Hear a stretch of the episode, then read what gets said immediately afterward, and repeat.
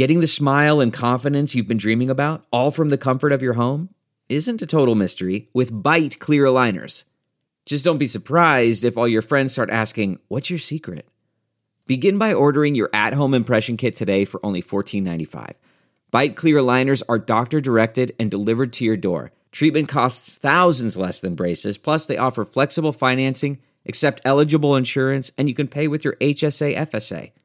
Get 80% off your impression kit when you use code WONDERY at Byte.com. That's BYTE.com. Start your confidence journey today with Byte.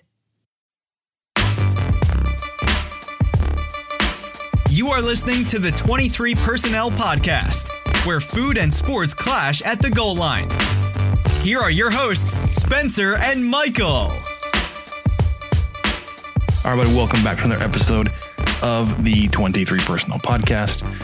This is your instant reaction to Texas Tech's 56-63 loss in overtime to the number 8 Texas Longhorns.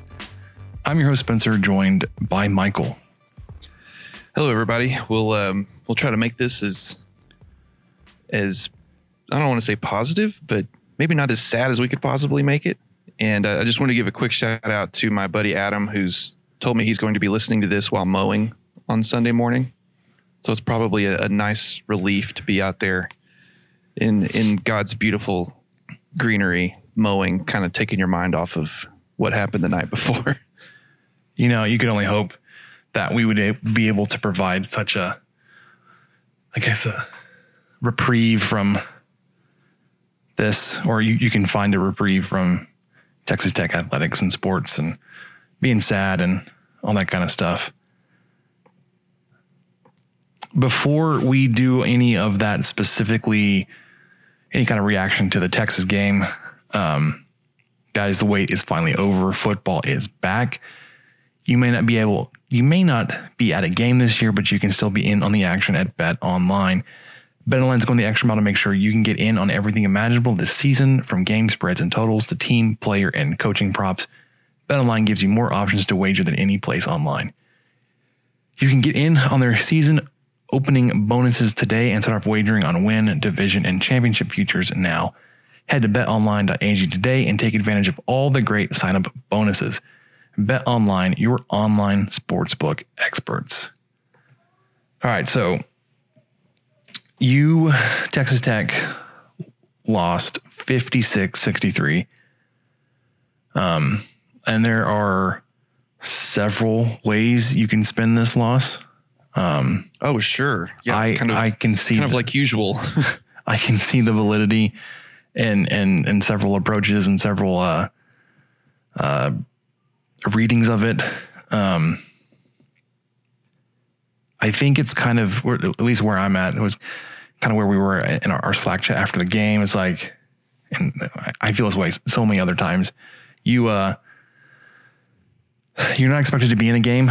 And then, you know, whether you keep it close and keep it competitive, or you develop and build a 2-score lead with 3 minutes left in the fourth quarter,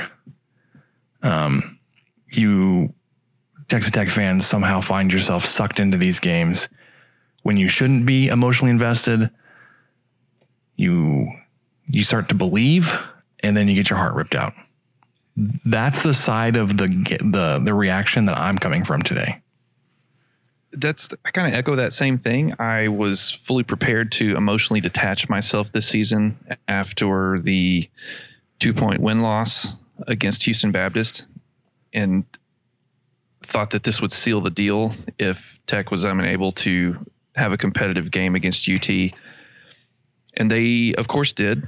And I, of course, was all in by the time that it was 46 or 56-41.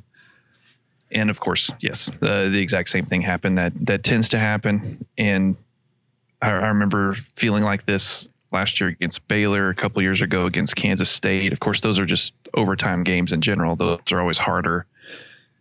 But it was one of those where you just keep getting reminded as a fan how close Tech has come to these kind of monumental victories or these big time upsets in the past 5, 8, 10 years and just not been able to capitalize on them. And even the years that they have, even the years that the year that they did beat OU in Norman, you know, I think they lost like 5 of the remaining 7 or something like that. So it's just one of those things. You just get reminded of that as a fan, especially if you've been a fan for a while like we have. But there were some good things to take from this game, obviously. And I was completely surprised with how well the offense performed at times. The first half, of course, was kind of rough. The interceptions were especially bad after those possessions, but I know that we're going to dig into the offense a little bit more. So where'd you kind of want to go with that? So yeah, let's start with the offense and talk about, I guess, start with Alan Bowman. He went 31 of 52 on the night, 325 yards, 5 touchdowns, 3 interceptions. The last interception doesn't count. That was an arm punt in overtime. So, but the first two counted so very much. So very much. And we'll talk about the turnovers more closely when we talk about the special teams, because I think those two things go hand in hand. 325 yards, 5 touchdowns. That's respectable. You didn't have a single receiver break 100 yards. You had Easy go for 7 catches, 91 yards. Keyshawn Carter, 7 catches, 77 yards. TJ Vasher, 4 catches, 74 yards. So like it was spread around pretty evenly. Vasher and Keyshawn Carter both had 2 touchdowns. Easy had 1. Nobody had like a really big reception. The long on the day was 29 yards for Vasher. Carter had 1 for 22. Charging Thompson had 1 for 22. Easy had 1 for 19. There weren't a whole lot of drops or noticeable drops except for maybe from Vasher. Eric Ezukanma is, credited with 9 targets with 7 receptions. Keyshawn Carter was 7 for 7. TJ Vasher, he had 4 catches on 9 targets. Everybody else, had a drop or 2. But with Vasher, I know one of those, he had his toe on the line and made a catch, basically. Yeah, it was on one of those. It was a catch, but he was ruled out of bounds, obviously. But that's one of the 9 targets was sort of a catch. So when we were doing our preview, the Texas Tech offense, I think we were looking for consistency. We're looking for, are they going to be able to move the ball? We didn't know what to expect from the Texas defense, having seen them play against UTEP. You were consistent and effective enough throughout the night that, you felt like, obviously you put up 56 points and that's a lot. But the offense production. This is it. We've got an Amex Platinum Pro on our hands, ladies and gentlemen. We haven't seen anyone relax like this before in the Centurion Lounge. Is he connecting to complimentary Wi-Fi? Oh, my, look at that, he is! And you will not believe where he's going next. The Amex dedicated card member entrance for the win! Unbelievable! When you get travel perks with Amex Platinum, you're part of the action. That's the powerful backing of American Express. Terms apply. Learn more at americanexpress.com/withAmex. I want to tell you a story. It's a story about a scandal, broken relationships, gossip, rumors, money, corporate rivalry, and a broom. A performance-enhancing broom. My name is John Cullen. I'm a comedian, podcaster, and for 20 years, I was a semi-professional curler. And I want to tell you the story about how a single broom almost imploded the 500-year-old sport of curling. We felt like we were bringing a knife to a gunfight. It's the story of a superstar and his fall from grace. Well, I was being dragged through the mud. It's the story of two brother entrepreneurs with a dream. I said, that's great news. It's a story of intrigue. I still don't understand why we want to keep his name secret. The full story has never been told, so I'm going to tell it. Broomgate. how a broom almost killed curling. It was a year I'd like to forget. To listen to Broomgate, search for Broomgate in your favorite podcast app. That's all one word, Broomgate. I don't think it was a problem. You had hoped to get more yards on the ground rushing. You had 116 on 24 attempts. Even then, that's good for nearly 5 yards a carry. Now, 75 of those 116 yards came on one play. So if you took that out, you're probably looking at like 2 or less than 2 yards a carry. It didn't feel like, I mean, there were times when you were like, why aren't you running the ball more? I don't know. I don't really have a concern with the rushing attack where I probably would have. It felt like you were going to be playing behind most of the game, and you did. So not running the ball a whole bunch, not a surprise. Sure. And I respected the fact that they tried to run it here and there. I think there were some questionable times, in overtime being one, where they may have been trying too hard to run the ball, knowing that it hadn't been effective for the majority of the day. But like you said, I really didn't expect them to run the ball that well against Texas, and Texas practically dared them to do it. They, were often tackled behind the line of scrimmage or immediately after busting through. It was pretty quick when a running play was over. Yeah, I think the biggest thing we saw was when Alan Bowman was going to be going deep. It was just wildly inconsistent, or at least no, I wouldn't say that. It was more, you could count more on it being overthrown than your receiver having a chance to make that reception. Sure, you have to have a deep option available, otherwise you're going to see a lot of teams play you shallow-ish coverage, keep everything in front of them. Dare you to throw it deep. Because if your quarterback can't hit the deep throw, then there's no point in, expending resources to cover that. The first half was especially obvious of that.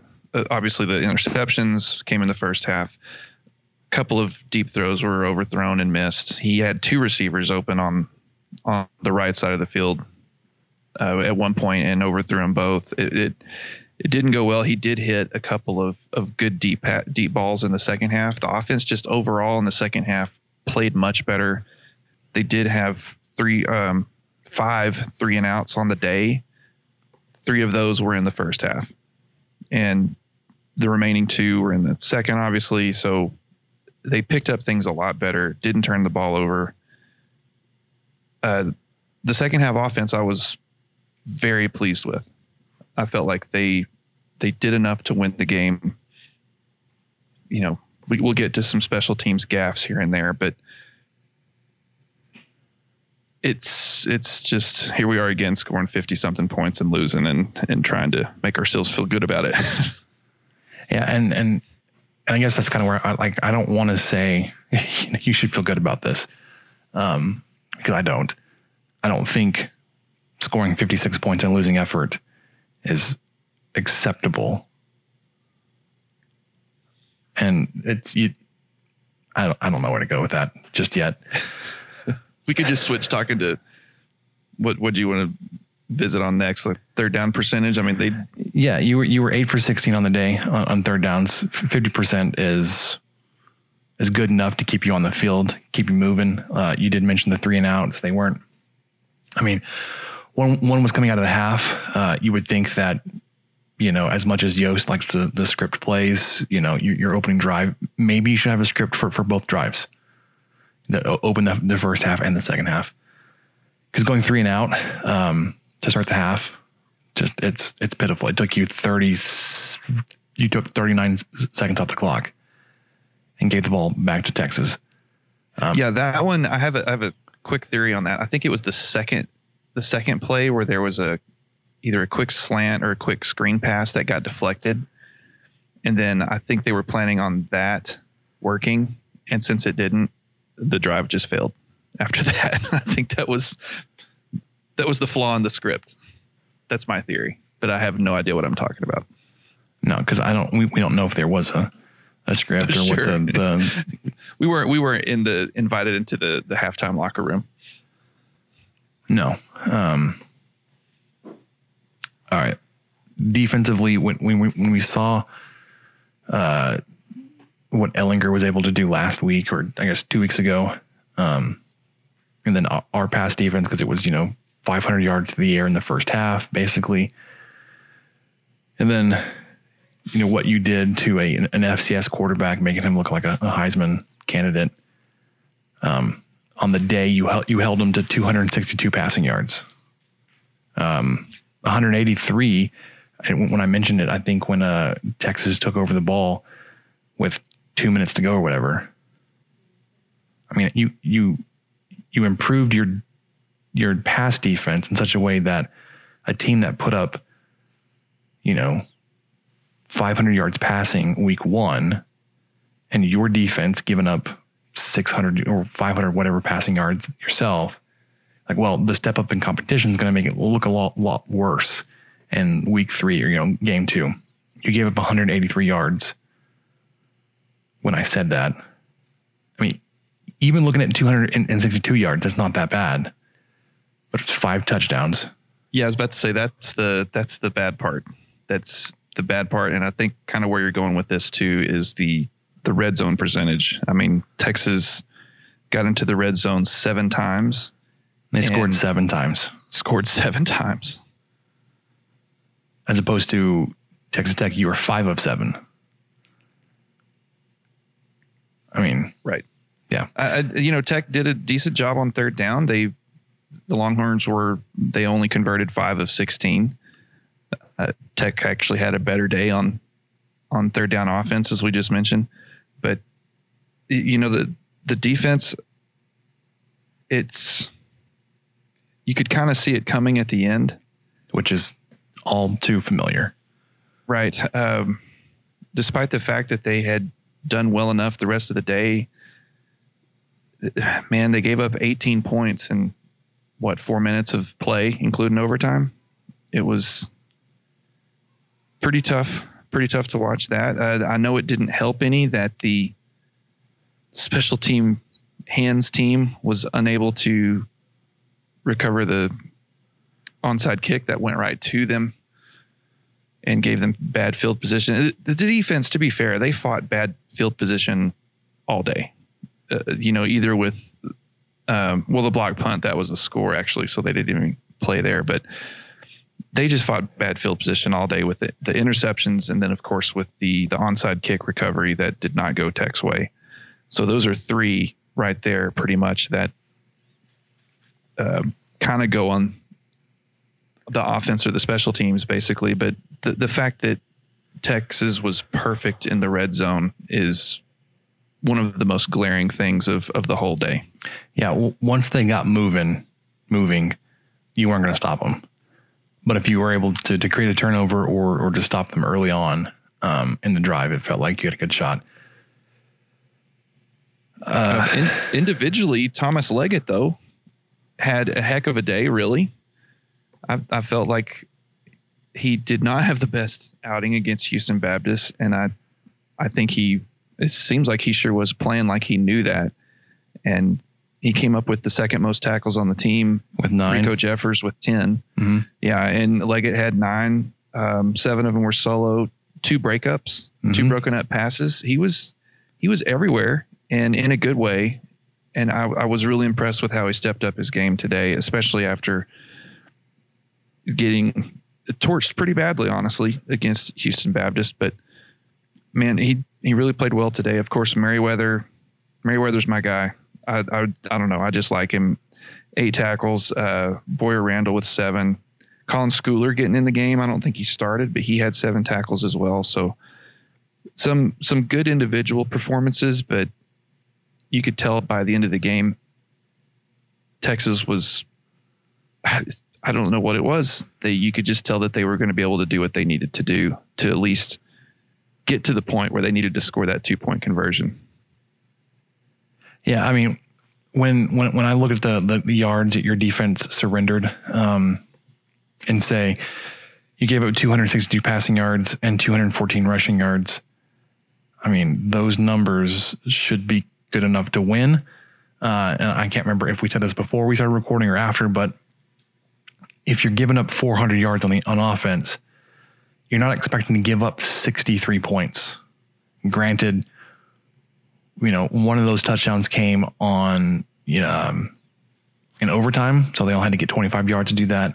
One touchdown came on a special teams play, so it doesn't count any yards for that. But even then, if you take those away, 400 yards to put up 49 points. I mean, you weren't stopping them enough to create really empty drives where they're, you know, racking up a bunch of yards but no points. And obviously, they're going 7 for 7 in the red zone, once they got there, they were scoring. But the same could be said for you. Texas Tech didn't put up a whole bunch of yards either. You know, they were, whatever it was, 480 yards and 56 points. So it feels so weird, and I don't know where to go and point to this and say, well, if we could do this one thing better, or, you know, we had a bad day doing this, because it felt like everything had a bad day at one point. And everything had a good day at one point. We look at special teams. You recovered an onside kick where you identified a weakness or a deficiency in the Texas kick coverage, where you had the kicker tap the ball, run 10 yards, fall down, and just wait for the ball to come to him, and have no Texas defender around him. Like, yeah, that was perfectly executed. I mean, that was... I saw the Dallas Cowboys onside kick last week, which still blows my mind that I don't know how many Atlanta guys were around it and they just kind of watched it roll. But that was executed perfectly. You know, they go to the trouble of making the call to do an onside kick, doing it the way they did. And then, you go through let's review it and make sure they went 10 yards and that he didn't block somebody. You go through all of that only to have an interception thrown on the very next play. Very next play. And I think that interception specifically, like we keyed into it on our Slack chat. Like, Bowman was not going through progressions. Like, it seemed like he had one read and then like the running back as his check down. Because on that next play, he was looking around the whole time. Did not even acknowledge or see the deep safety, just like waiting for that ball to go in the air. Because as soon as it was, he was there. He was ready for it. You had this giant momentum swing to recover an onside kick, to get possession in plus territory or very near midfield. And the very next play is a turnover that Texas would then go on to score a touchdown off of. A couple drives later, you force a Texas punt. You get close to blocking it one drive before that. And then you end up blocking a punt. And you're like, man, our special teams is on it today. Two plays later. Covering a muffed punt too. And I'm not there yet. Yeah, so like you block a punt.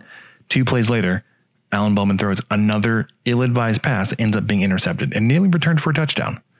Like, I'm not sure how he didn't return it for a touchdown, because he had like 5 guys around him and an offensive lineman chasing him. Burger, man. I mean, Burger just somehow caught up with all those guys. It was a defensive back. Impressive plays. Yeah, a defensive back with blocking convoy gets tracked down by an offensive lineman, like 50 yards away from the play.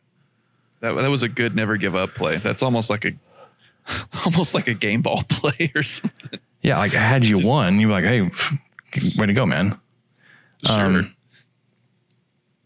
You take advantage of Texas muffing a punt, and the guy, he was looking up in the sun, had to reach to receive the kick. It ends up going off his fingertips, and then it gets kicked by another Texas player and just shoots into the end zone, and you just fall on it for a touchdown. Like, you were gifted a special teams touchdown. Like we were kind of joking about it. Like, well, you can't screw up this big special teams play by the offense taking the field if you just score on the special teams play. Yeah, there you go. Unfortunately, you had equally bad things go against you. You had a punt blocked that was recovered for a touchdown. You gave up an onside kick recovery as well in the most meaningful part of the game. It went through your guys' hands. I'm not like a huge fan of Zach McPherson. I get that play was not an easy one to make. That ball was, it had already bounced once and it was going off a weird ricochet, went through his hands. The hands team, TJ Vasher, was in line to catch that ball, even off the deflection. He wasn't even looking for it. Mm.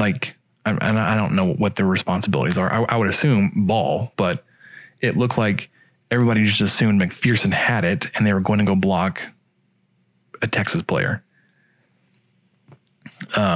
So special teams, wow, like the highest of highs and lowest of lows. Like the special teams plays felt like it kept you in the game or gave you opportunities. Your offense came in immediately afterwards and screwed those away. You did score off one of them. And then that special teams performance flipped on you. And then you were giving up huge special teams plays to Texas. And that, like I said, we touched on some of those turnovers. Oddly enough, on the game, you had 4 penalties called against you. Yeah, in a game that you played against Texas. 4 penalties, only 15 yards.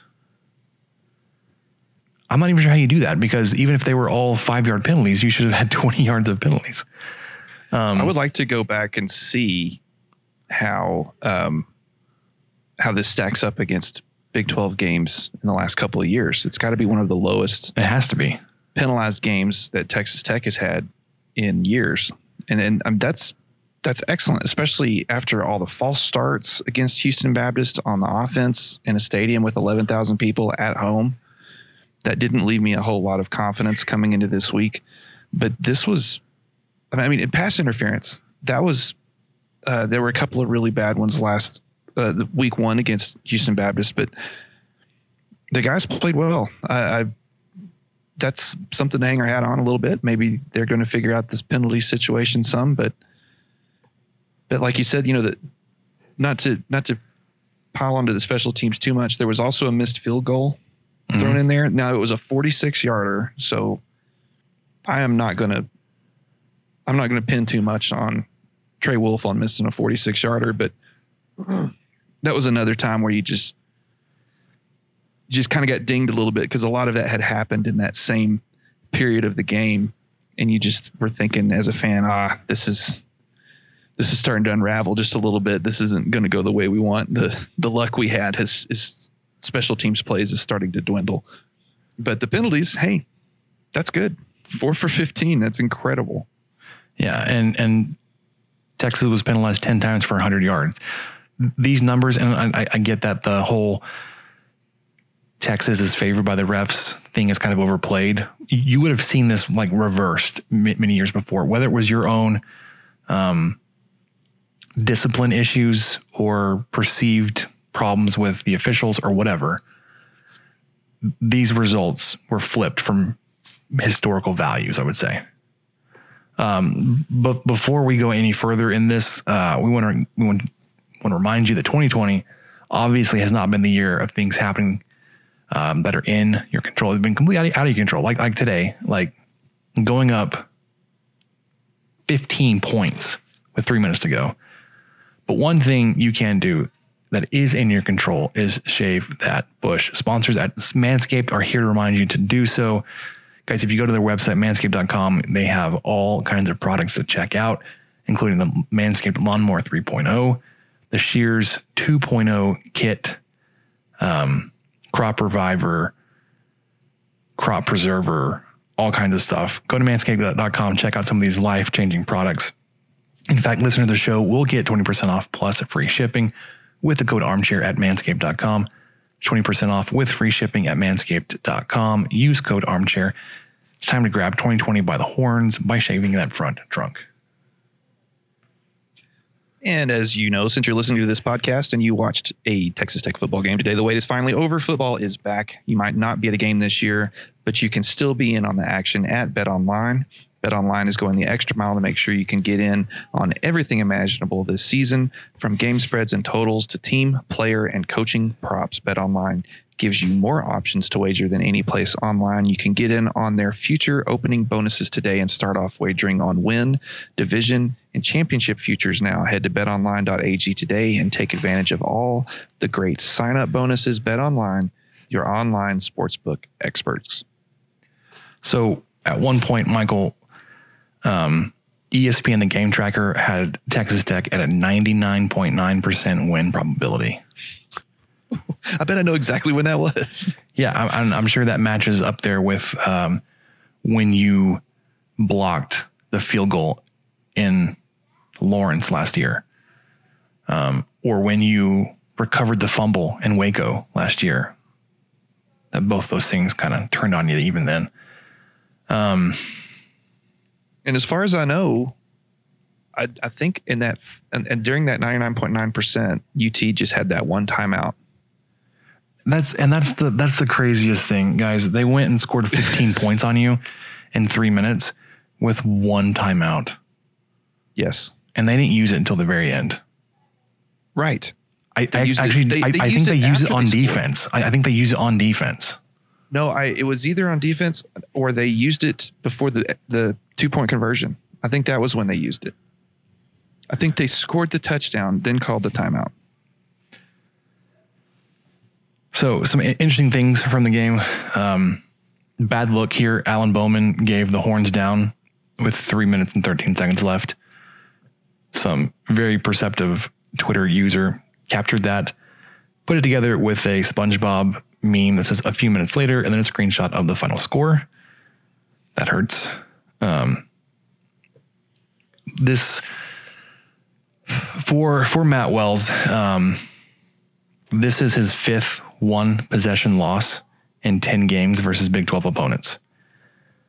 I don't know what you can do to fix that besides, I mean, I would say get bigger leads, but like you had a 2-score lead with 3 minutes to go. Your defense crumbled. Like that first Texas touchdown after you took a 2-score lead, I think was on a 2-play drive. You had this weird decision from Matt Wells to do a pooch kick or sky kick instead of kicking out of the back of the end zone, where Texas only had to drive the ball 60 yards instead of 75.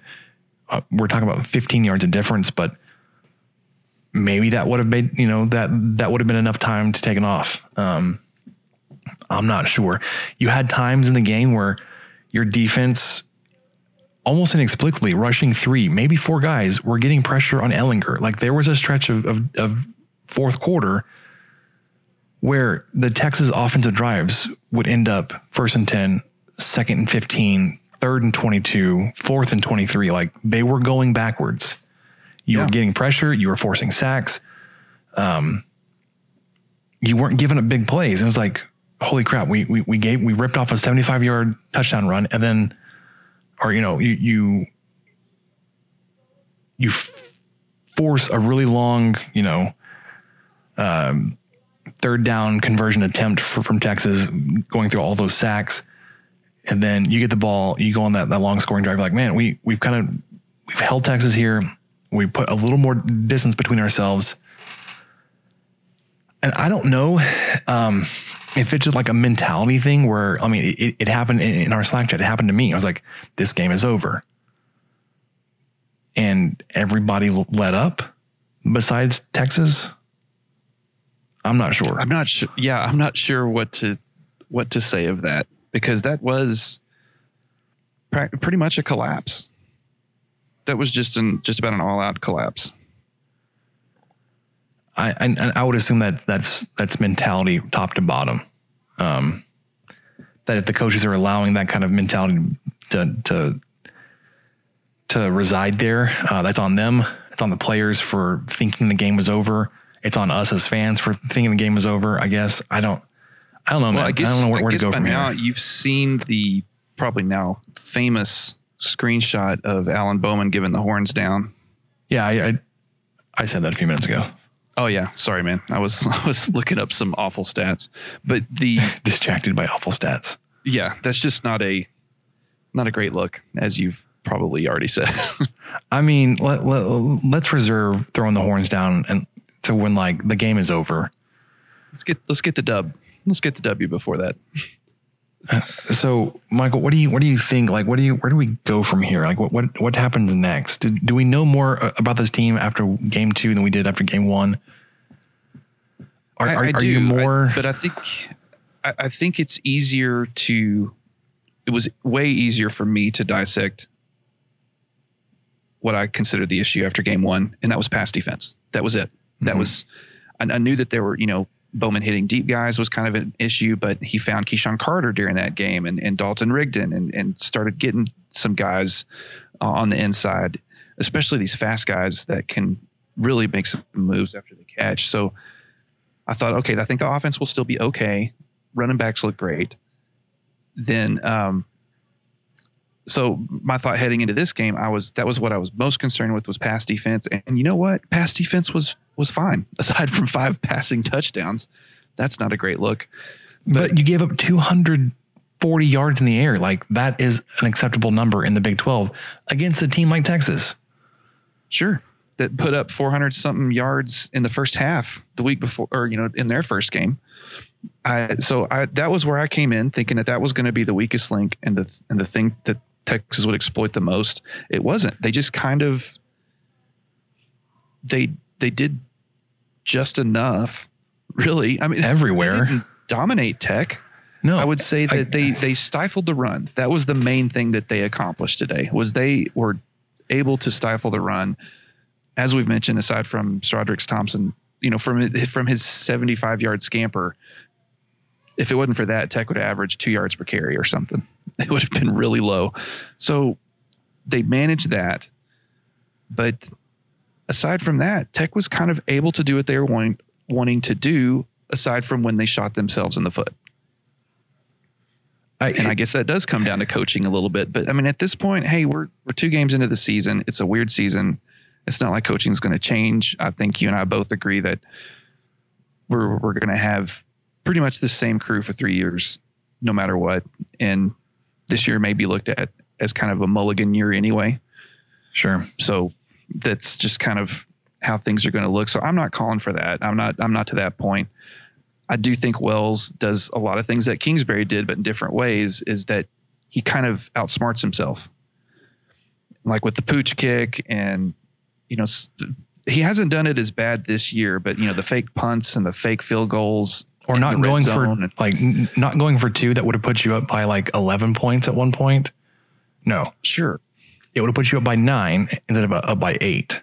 So it would have even like had you not made the 2-point conversion, you would have been up by 7. So it would not have been a big deal had you not made it. Had you made it, it would have forced Texas to go for 2 twice. But like, it's one of those things where like, it feels like it's a fairly common, like there's a low risk here that you go for 2 and you don't get it. You're still up by a full touchdown and extra point. But if you get it, you're up by 2 scores. I mean, it's one thing to go for 2 and then be up by 8. Like, well, that's still within 1 score. But to go for 2 and then be up by 9, totally different. Yeah. Late in the game, it makes sense to go for it there. There were people that agreed with me, and maybe it's just one person, but it still is like, that feels like an easy call to make because there's a high reward, low risk to it.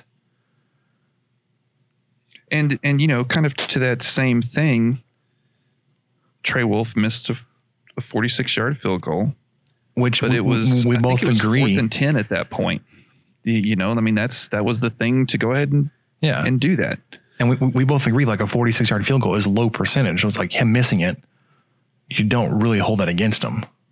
Right. And you know, going for it on 4th and 10, I think I'm having trouble seeing what the score was at that time. I think it was 38-28. I don't know. I didn't feel good about going for it for 4th and 10 on UT's 28.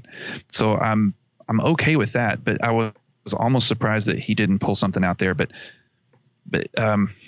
there have just been a few occasions where I felt like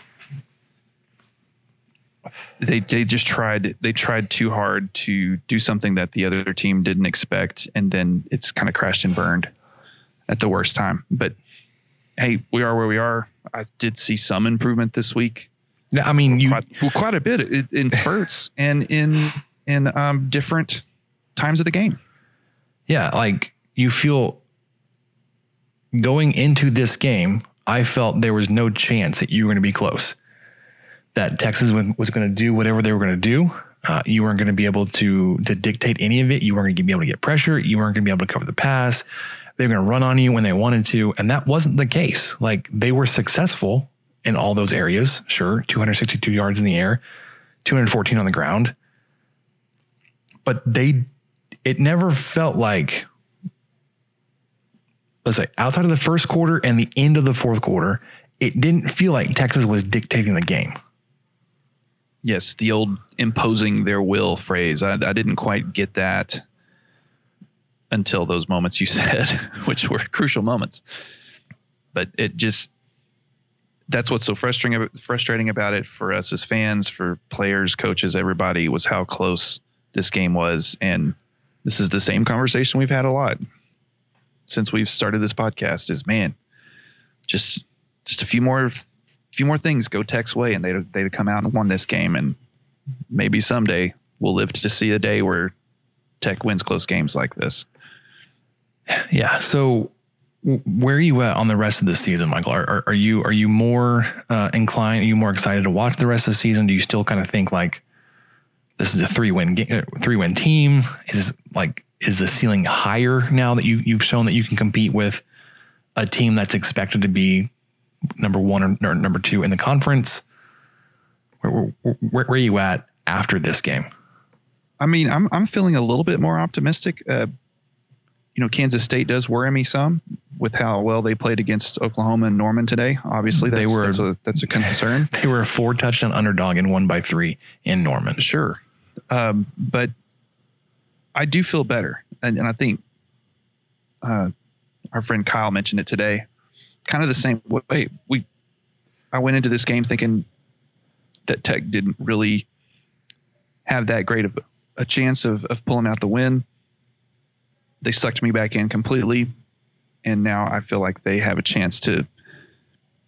I mean, they could go toe to toe with Kansas State. Who knows? Baylor is currently up 47-14 on Kansas. Didn't see that coming. So that's kind of surprising. I really didn't know if Baylor would trounce on them that bad, and we're still not quite sure. Is it? It's Baylor's only game of the season. Is Kansas that bad or is Baylor that good? There's all that kind of stuff still floating in the air. Iowa State came down to the wire, beating TCU 37-34. And of course, OSU beat West Virginia 27-13. But even that one, I wasn't quite sure what to expect coming in. So I think the Big 12's kind of wide open. We saw some flaws with Oklahoma State last week against Tulsa.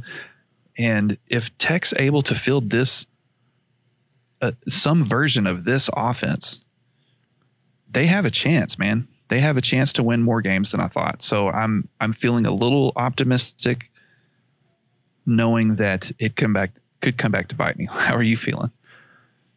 I don't know how many games it's going to take for me to feel like I have a good understanding of what this team is and what they're capable of. I'm not sure if the Texas defense is good. And maybe that's because I'm undervaluing the Tech offense. But like what we've seen from game 1 to game 2, I'm not sure that the Tech offense is good. Having said that, Texas Tech scored 56 points today, and I'm saying the Tech offense isn't good. They also scored 35 points versus an FCS team that's been playing football for 7 years. Sure. I mean, that was just really weird. Like, this is a really weird game going on at all right now. And that's basically where we're at. Like, it's weird, and like I'm not so far away from expectations. The stats don't tell the story of the game. Like, you look at the stats and like, this was a close game. Where did all the points come from? And then I guess the momentum and the flow of the game. You said, like, as a Tech fan that wants to not hurt, going into a game where you're picked to lose by 3 scores, you had a 2-score lead with 3 minutes left in the game. A lead that 99.9% of all times in the football universe ends in a victory for you and your team.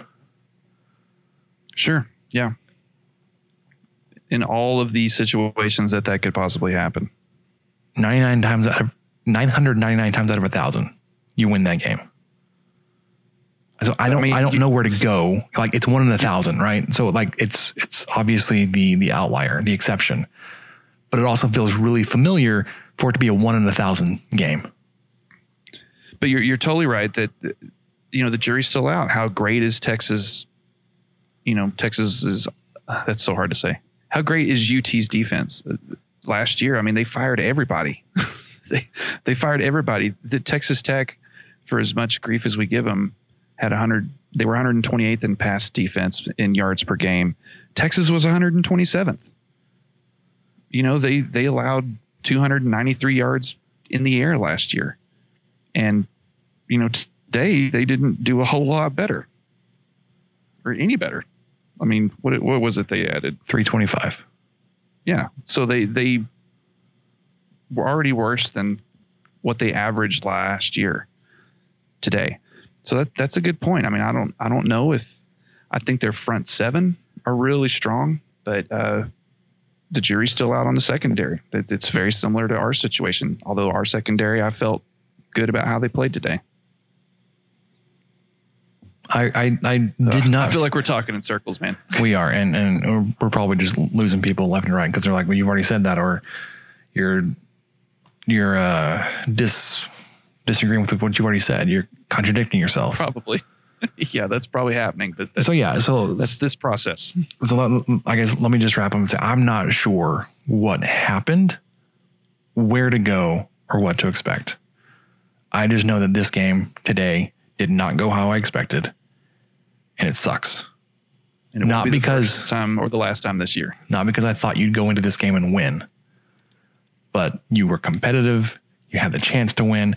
Those are positive things, but that in a very familiar Texas Tech fashion, you screwed it up royally to let a team score 18 points on you in 3 minutes of game time plus overtime. I don't know. I don't know where to go. Besides, I think it was on the road to Kansas State. I think I did my math wrong earlier. It was 22 points. 22 points in 3 minutes plus overtime. Is that right?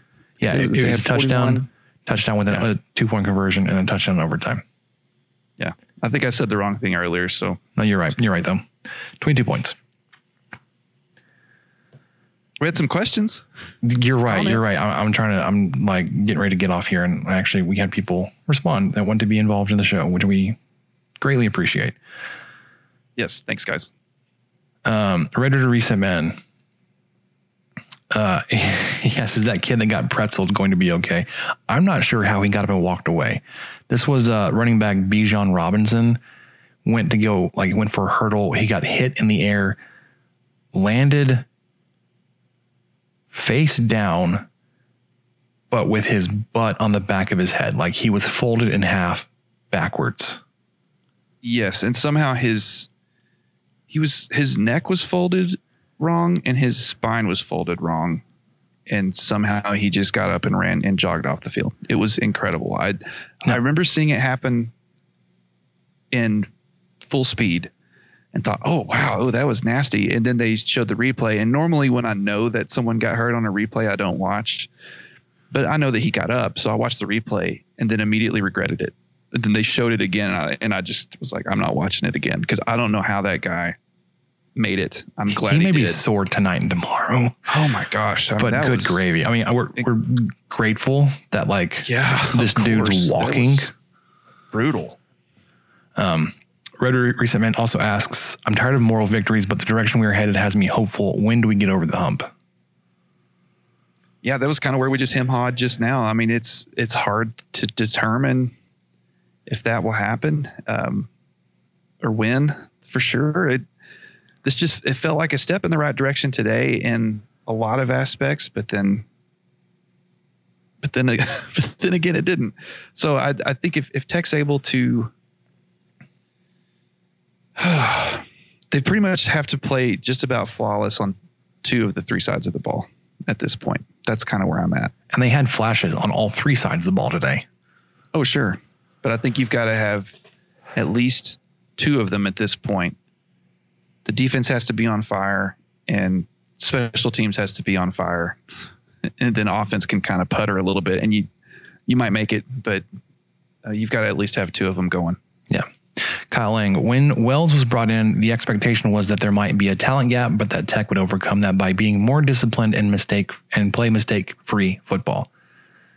Do you think that thus far you've seen the type of improvement to take Tech to the top levels of the conference?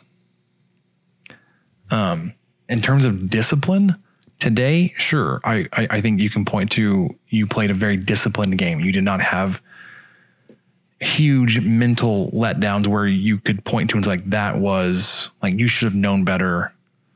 There was a definite improvement from game one. Mistake-free football. Like you didn't have like a Zach McPherson returning an interception from the end zone out to the 1 yard line type thing. Vasher reaching across the goal line and fumbling on the stretch. Obviously, you didn't have any major penalties. If you had 4 penalties for 15 yards, you didn't have any targeting or unsportsmanlike or face mask or anything like that. So all that would point to, yes, this is one game, though. It would need to see more consistency on that. But I think it's more than just being disciplined and mistake-free. You do need to be consistent in your game planning. You don't need to, like, we don't need to be saying, why are there 2 defensive backs covering 3 receivers inside the 5? Why are we running with 2 defensive linemen on a 4th and short? Why did we throw a screen pass on 3rd and 14 that went behind the line of scrimmage where you needed the 14 yards? This is in overtime that very nearly could have been the fumble that ended the game. But in fact, Bowman threw an interception the next play. He got a chance back and threw an interception. I preferred the fumble ending. That sure, was just, that but was like better. You shouldn't have these type of moments where you question, like I'm not a coach. Hindsight here, obviously, is 2020, but like, would not have made that decision. And I don't know what you're basing that decision on. I would have gone for 2 early in the game to potentially put Tech up 9 points. I would have done a lot of things differently. Well, one thing I'll say for Wells that I've been impressed with, or probably maybe the most impressed with, is his ability to recruit. He has landed some good recruits, some great grad transfers, some junior college guys that are contributing immediately, like Merriweather. I mean, the guy's just all over the place. So, I mean, I admire that. I think he either enjoys recruiting or he sure makes us think like he does. He's Kingsbury. That was obviously not his thing. No, but he was more about like a guy that. Yeah. I was going to say Kingsbury's more like developing a game plan, an offensive strategy, where Wells maybe is a little more hands off with that. Like I want to compile talent from Wilson's everywhere, like guy, right? Like yeah. I'm going to go get D1 transfers. He seems like the guy that wants to come to your living room, eat some homemade mashed potatoes, talk to you about football for 3 hours and, you know, try to sign your kid up to play. So that part I've been impressed with. And I think he has landed some good guys. I'm not going to do we got to wait for him to get his guys in kind of thing, because some of this stuff can be fixed now, or at least addressed now that Spencer's already mentioned. But that's probably my biggest takeaway from him. And that gives me a little bit of hope in the future, knowing that he's able to do that. He takes an active interest in it and players respond to it, especially during COVID. You know, the guy hasn't, as much as he'd like to go eat someone's grandmother's mashed potatoes somewhere, he hasn't been able to do that since March. So hats off to him for still landing recruits this whole time and still working it. But that's kind of what I think could be the tipping point that Tech has not had in the last few years, is as great of an interest in recruiting. Yeah, and developing that talent base. Sneakers 1957 says, I know you're asking me, but how can anyone tell today's team versus last week's team who is real and who is a fluke? We need to see consistency before anyone knows, just my opinion. So what do you think? I mean, he's dead on. I don't know. I've wrestled through this. I would like to think that, as we've been talking, I would like to think that today's team is more like who you're going to be, and that you can definitely build on that a whole lot better than 2 weeks ago's team versus Houston Baptist. And I'm talking about this chair that keeps creaking. This is just what we're working with. Oh, it's just throwing me off my game big time. Just that creaking chair. Anybody else is listening like, what the heck is going on? It's this chair. It's creaking under my weight. But yeah, I'm with you. I don't know how you can tell for sure. This year's really weird for everybody anyway. So, and we're still so early into the season. It's hard to tell anything. But it's just such a weird back-to-back set of games against two opponents on a completely different caliber, both of them at home. So that's kind of the equalizer, but it just still, there's so much to take from both of those games. But one thing I will say is I do think Tech's pass defense may not be as bad as we thought it was. I think that might be a fluke week one, and hopefully that's going to trend in the correct direction from here on out, but we'll see. Yeah. All right. So we will be back in a couple of days to start looking ahead to Kansas State. We'll be on the road in Manhattan next weekend, another 2:30 p.m. kickoff. We will have our normal preview episode releasing probably mid-morning Wednesday. So be on the lookout for that. I think the theme of today is I don't know. For Michael, I'm Spencer. We will catch you next time. Thank you for listening to the 23 Personnel Podcast and sharing our fandom for the Texas Tech Red Raiders. You can connect with us on Twitter at 23 Personnel, Spencer at PuntSuck, and Michael at Michael_LBK. And find even more great content over on StakingThePlains.com.